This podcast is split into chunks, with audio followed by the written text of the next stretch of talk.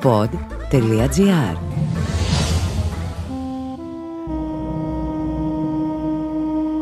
Ομήρου Οδύσσια.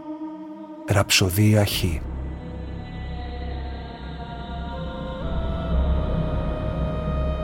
Περίληψη. Ο Οδυσσέας πετά τα κουρέλια που φορά και στέκεται αγέροχος με το τόξο και τη φαρέτρα στη μοναδική θύρα του παλατιού που είναι ανοιχτή. Κανείς πλέον δεν μπορεί να βγει από την αίθουσα του θρόνου. Βροντοφωνάζει ότι είναι ο Οδυσσέας και όχι ένας γέρος κουρελής ζητιάνος και ότι όλα έχουν τελειώσει πια για τους άθλιους μνηστήρες που και αυτή την ώρα γλεντοκοπούν. Τους λέει ότι τέλειωσε ο αγώνας όπου ο στόχος ήταν 12 τρύπες και αρχίζει ένας άλλος αγώνας όπου ο στόχος είναι αυτοί οι ίδιοι, οι μνηστήρες. Σημαδεύει και σκοτώνει τον Αντίνο, τον πρώτο των μνηστήρων. Ο Ευρύμαχος, ο δεύτερος γνωστός μνηστήρας, προτείνει να πληρώσουν πρόστιμα και αποζημιώσεις για όλα όσα κατασπατάλησαν από την περιουσία του Οδυσσέα. Ο Οδυσσέας αρνείται και οι μνηστήρες αποφασίζουν να αντισταθούν με τα μαχαίρια τους αφού δεν υπάρχουν πια όπλα στην αίθουσα για να οπλιστούν. Ο Οδυσσέας το ξέβει κατάστηθα και σκοτώνει και τον Ευρύμαχο, ενώ ο Τηλέμαχος σκοτώνει τον Αμφίνομο. Όσο είχε βέλη η φαρέτρα του Οδυσσέα, σκότωνε μνηστήρες και έπειτα πήραν ακόντια, κράνη και ασπίδες οι τέσσερις σύμμαχοι. Οδυσσέας, Τηλέμαχος, Εύμεος και Φιλίτιος. Αλλά και οι μνηστήρες οπλίζονται με τη βοήθεια ενός άλλου βοσκού του Οδυσσέα, του Μελάνθιου. Αρχίζει η φωνική σύγκρουση και τελικά με τη βοήθεια της Αθηνάς οι μνηστήρες σκοτώνονται όλοι.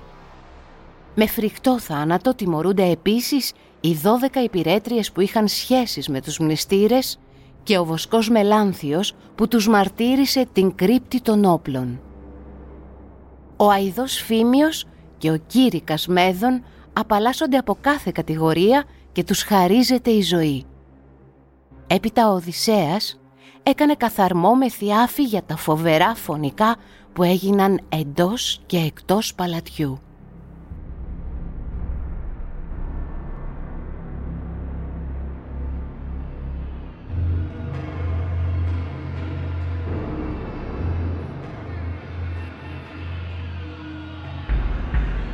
Πέταξε ο πολύτροπος Οδυσσέας στα κουρέλια και με το τόξο αγκαλιά πήδηξε στο κατόφλι έχοντας τη φαρέτρα του γεμάτη με σαΐτες.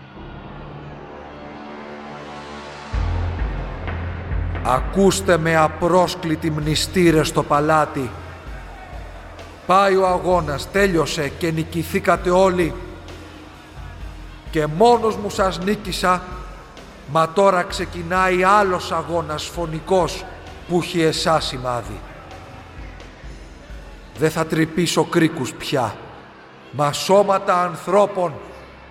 Γι' αυτό ζητώ τη συνδρομή του πρώτης του τοξότη, του γιου του Δία Απόλλωνα. Αυτά φωνάζει ο Οδυσσεύς στην αίθουσα του θρόνου και αμέσως φεύγει σαιτιά για το μνηστήρα Αντίνο. Ολόχρηση και δύο τη κούπα κρατούσε εκείνος και τιμαζόταν να πιει, μα ο χάρος τον προφταίνει και τη ζωή του έσπασε στα δύο σαν κλαράκι. Ο στόχος που σημάδεψε ο θείος Οδυσσέας ήτανε του Αντίνου ο όμορφος λαιμός του ούτε που φανταζότανε ο ανεδής μνηστήρας εκεί που διασκέδαζε ο θάνατος να έλθει με βέλος που του έκοψε σε μια στιγμή τη ζήση. Έγειρε και του έπεσε από το χέρι η κούπα και αίμα πηχτό ανάβρισε από τα δυο ρουθούνια.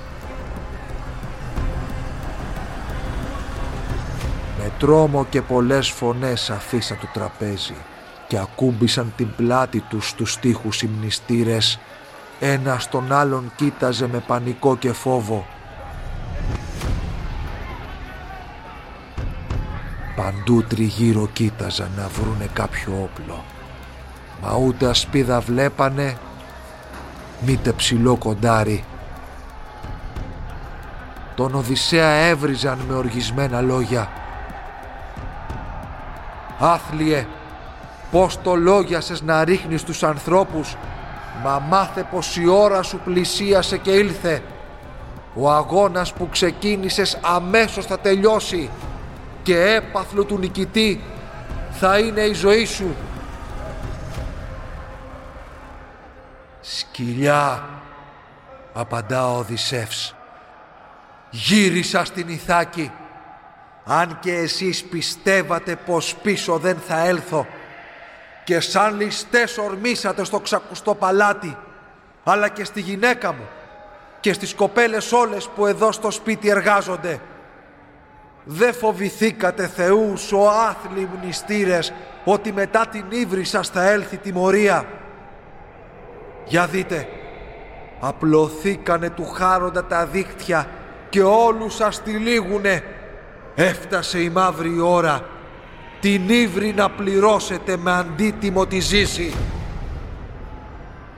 Έτσι είπε. Και όλων κόπηκαν τα γόνατα από τον τρόμο και φρόντιζε ο καθένας τους πώς να σωθεί από το χάρο. Και από όλους ο ευρύμαχος το λόγο πήρε κι είπε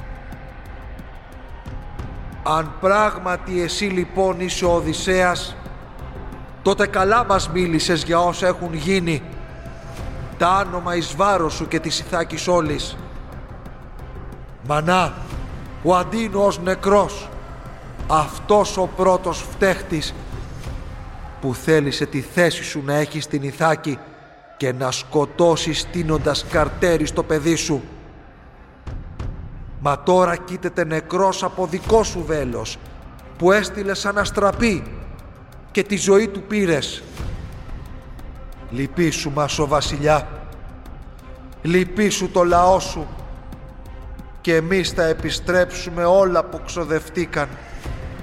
Κίκωση βόδια πρόστιμο χαλκό, χρυσάφι κι άλλα εμείς θα σου πληρώσουμε να γιατρευτεί η καρδιά σου για το άδικο που κάναμε. Λοξάκοφτα τον κοίταξε και του είπε ο Οδυσσέας. Ευρύμαχε, κι αν μου επιστρέψετε όλα τα αγαθά μου, κι άλλα αν προσθέσετε, πάλι θα συνεχίσω με του τα δω τα χέρια μου τη ζήση να σας πάρω. Αν θέλει κάποιος από εσάς σε μένα πολεμήσει εμπρός ελάτε, είμαι εδώ. Κανείς σας δεν γλιτώνει. Ο ευρύμαχος παρότρινε όλους τους υπολείπους και λόγια είπε σαν αυτά. Εμπρός, ορμήστε φίλοι μου, τραβήξτε τα μαχαίρια κι όλοι μαζί να πέσουμε πάνω του, ένα σώμα. Αν του ριχτούμε όλοι μαζί θα οπισθοχωρήσει και άλλο βέλος πια αυτός δεν θα μπορεί να ρίξει. Όρμησε τότε ουρλιάζοντας τραβώντας το μαχαίρι. Μα στη στιγμή το βέλος του πετά ο Οδυσσέας και μπήχτηκε στο στήθος του και τη ζωή του πήρε. Σοριάστηκε στο πάτωμα και φεύγει το μαχαίρι από το άψυχο κορμί που πέφτοντας γκρεμίζει τα φαγητά και τα κρασιά που ήταν στο τραπέζι. Όρμησε ο αμφίνομος τον ξακουστό Δυσσέα με ένα μαχαίρι μητερό στο χέρι σφινωμένο. Μα πρόφτασε ο τηλέμαχος με χάλκινο κοντάρι. Και πίσω του το κάρφωσε ανάμεσα στους ώμους. Και από την άλλη πέρασε και βγήκε από το στήθος. Ο μαχητής τηλέμαχος δεν πήρε το κοντάρι από το σώμα τάψυχο που ήταν σοριασμένο γιατί αν έσκυβε πολύ το ακόντιο να σύρει ίσως κάποιος να έτρεχε για να τον μαχαιρώσει. Άφησε το κοντάρι του και είπε του Οδυσσέα Ασπίδα και κοντάρια δυο πατέρα θα σου φέρω και κράνος χάλκινο γερό να στέκει στο κεφάλι με σιγουριά και ασφάλεια να είναι στα μιλίγκια. Ίδια θα αρματωθώ κι εγώ και ακόμα ο Βουκόλος ο έμπιστος Φιλίτιος αλλά και ο χειροτρόφος, ο δυνατός ο εύμεος που τόσο βοηθάει σε όλα μας τα σχέδια που έκανες πατέρα. Έφυγε ο τηλέμαχος αναστραπή στην κρύπτη. Πήρε ακόντια οκτώ και τέσσερις ασπίδες, τέσσερα κράνη χάλκινα που είχαν λογοφούντα. Αμέσως πίσω γύρισε και στον πατέρα πήγε. Τηλέμαχος και βοηθοί πήρανε τα αρματά τους και πήγαν και σταθήκανε στον Οδυσσέα δίπλα. Όσες σαΐτες έριξε ο τρομερός τοξότης, τόσες ζωές χαθήκανε των άδικων μνηστήρων. Σωρός εκείνοι πέσανε μπροστά στον Οδυσσέα, που τα βέλη τέλειωσαν και άφησε το τόξο που τέτοιο όπλο φωνικό ο κόσμος δεν ξανάδε. Δύο κοντάρια έλαβε το κράνος την ασπίδα. Ένας βοσκός που πρόδωσε τον ήρωα Οδυσσέα βρήκε τα όπλα στον οντά που είχαν κρυμμένα. Κοντάρια πήρε δώδεκα και ασπίδες άλλες τόσες, δώδεκα κράνη χάλκινα μαλόγου φούντα απάνω και αφού τα πήρε τρέχοντας τα πήγε στους μνηστήρες. Ξανά φύγει ο γιδοβοσκός Μελάνθιος να πάρει ακόμα κι άλλα άρματα στην αίθουσα να πάει. Σχέδιο ευθύς κατάστρωσε ο θείος Οδυσσέας να εξοντώσουν το βοσκό πριν πάρει άλλα όπλα. Τηλέμαχος, Φιλίτιος μαζί και ο χειροτρόφος, ο έμπιστος ο Εύμεος, σταθήκαν στην αράδα με όλα τους τα άρματα στον Οδυσσέα δίπλα. Βρεθήκαν εκεί τέσσερις απάνω στο κατόφλι και έκλειναν την έξοδο από το παλάτι μέσα.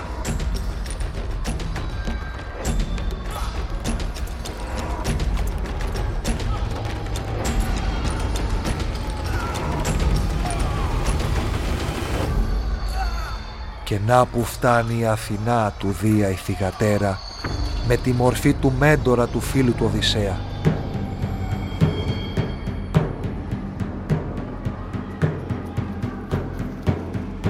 Σε λίγο έφυγε από εκεί η Αθηνά Παλάδα. Άλλαξε πάλι τη μορφή και έγινε χελιδόνι και κάθισε ψηλά ψηλά εις τα ζευτά της στέγης.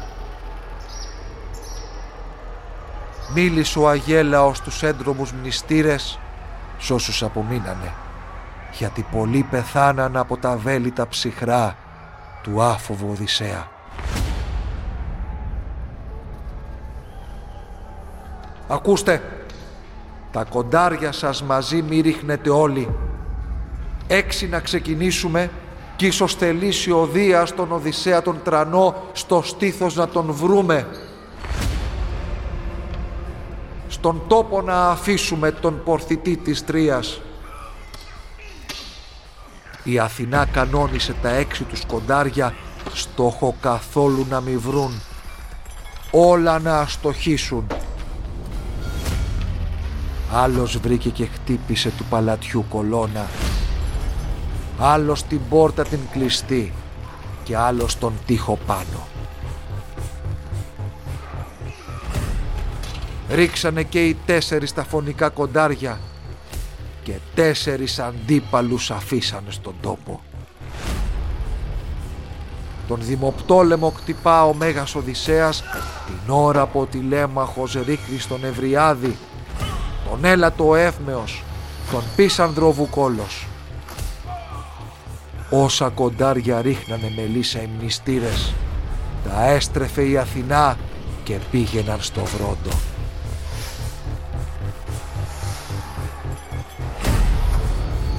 Τον Ευρυδάμα χτύπησε ο άφοβος Δυσσέας και ο στιβαρός τηλέμαχος τον Αμφιμέδο βρήκε.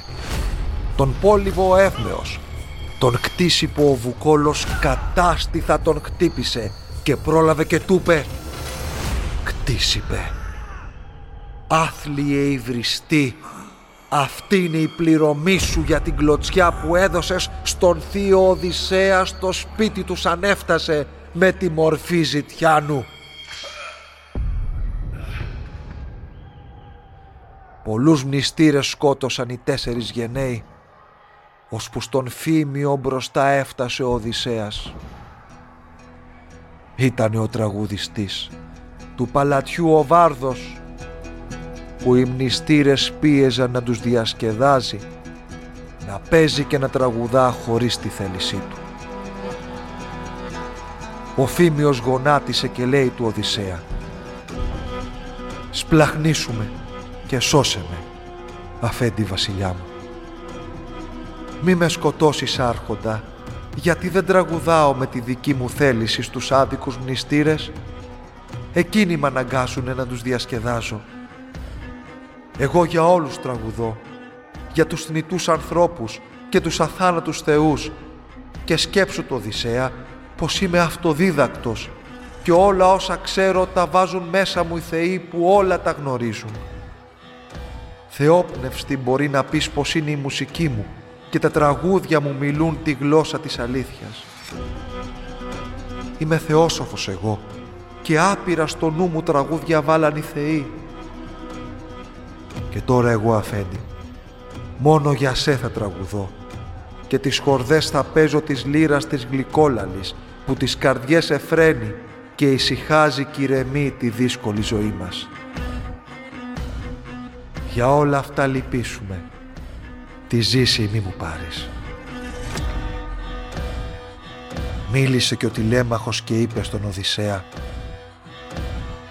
«Πατέρα, ο τραγουδιστής πρέπει να επιζήσει. Είναι αθώος και άθελα έπαιζε την κιθάρα γιατί με απειλές πολλές φρικτά τον αναγκάζαν οι δολεροί και άθλιοι μνηστήρες στο παλάτι. Ακόμα και ο βροντόφωνος Μέδοντας ο Τελάλης να επιζήσει και αυτός, γιατί μαζί μας είναι και πάντα με αγάπαγε από μικρό παιδάκι. Μέδοντα, λέει ο Οδυσσεύς, στον γιο μου την οφείλεις στη ζήση σου και μάθε το και πες το και στους άλλους πως το καλό είναι ανώτερο από το κακό στον κόσμο. Τον Φήμιο και τον Μέδοντα έστειλε ο Οδυσσέας έξω που ήταν ο βωμός του Δία του Κρονίδη και εκείνος έψαξε καλά σε όλο το παλάτι μήπως κάποιον που κρύβονταν μνηστήρα να σκοτώσει. Όλους τους είδε σοριδών στο χώμα και στο αίμα να κοίτονται στο πάτωμα σαν ψάρια μες στα δίχτυα. Ο Οδυσσέας μίλησε στην έμπιστη Ευρύκλεια που χάρηκε πάρα πολύ και πήγε να ρουλιάξει που ο καλός της βασιλιάς, ο άτρωτος Οδυσσέας, ξάπλωσε όλους τους εχθρούς στο αίμα βουτυγμένους. Μέσα σου κράτα τη χαρά, καλή μου ψυχομάνα, γιατί είναι κρίμα τους νεκρούς να χαίρες όταν βλέπεις. Πες μου καλή Ευρύκλεια, ποιες από τις κοπέλες που έχουμε στη δούλεψη εδώ μες στο παλάτι; Ποιες την τιμή μου πρόδωσαν και ποιες πιστές σταθήκαν; Τότε η τροφός Ευρύκλεια απάντησε και είπε «Την πάσα αλήθεια θα σου πω με τα χαράς Δυσσέα. Πενήντα έχεις κοπελιές εδώ στη δούλεψή σου. Τέχνες πολλές γνωρίζουνε που εδώ τις μάθανε όλες. Και τα μαλλιά να ξένουνε να κλώθουν, να υφαίνουν. Δώδεκα όμως από αυτές αλλάξανε πορεία και σέβας πια δεν δείχνανε στην όμορφη κυρά σου, ούτε και μένα άκουγαν για τις δουλειές στο σπίτι. Στείλε τις δώδεκα αυτές στην αίθουσα να πάνε. Έφυγε η Ευρύκλεια τις δώδεκα να στείλει να κατεβούν στην αίθουσα με τα πολλά κουφάρια μέσα σε αίματος λουτρό. Ο Οδυσσέας πρόσταξε τον γιο του τον τηλέμαχο, τον Εύμεο και τον Φιλίτιο να βάλουν τις γυναίκες να απομακρύνουν τους νεκρούς κι ύστερα να φροντίσουν με σπόγκους τρίπιους και νερό όλα να καθαρίσουν. Έπειτα να τις βγάλουν έξω από το παλάτι και εκεί να τις σκοτώσουνε, την ύβρη να πληρώσουν που το ψωμί τους πρόδωσαν και με μνηστήρες πήγαν.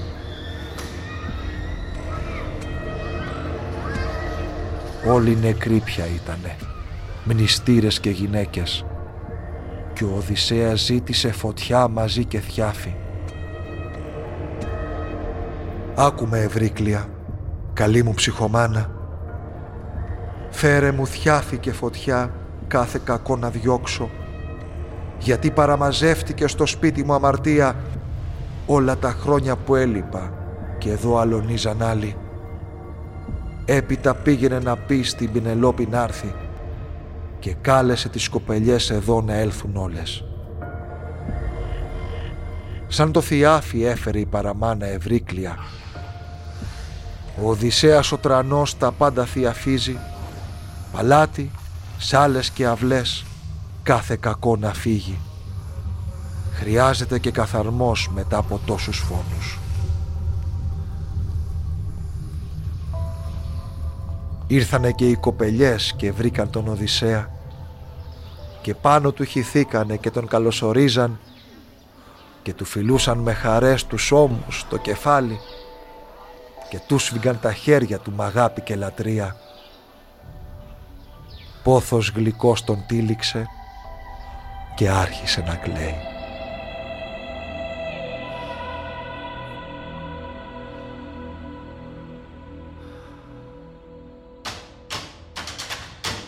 Διασκευή Οδύσσιας Κωστής Καζαμιάκης Αφήγηση Ρένος Χαραλαμπίδης Πρωτότυπες μουσικές Χρήστος Σούμκας Μοντάζ Sound Design Αμαλία Κατοίκου Επιμέλεια παραγωγής Εκφώνηση περιλήψεων Έλενα Δημητράκη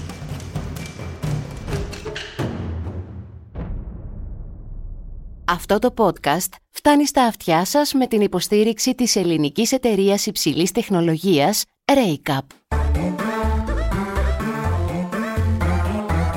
Pod.gr. Το καλό να ακούγεται.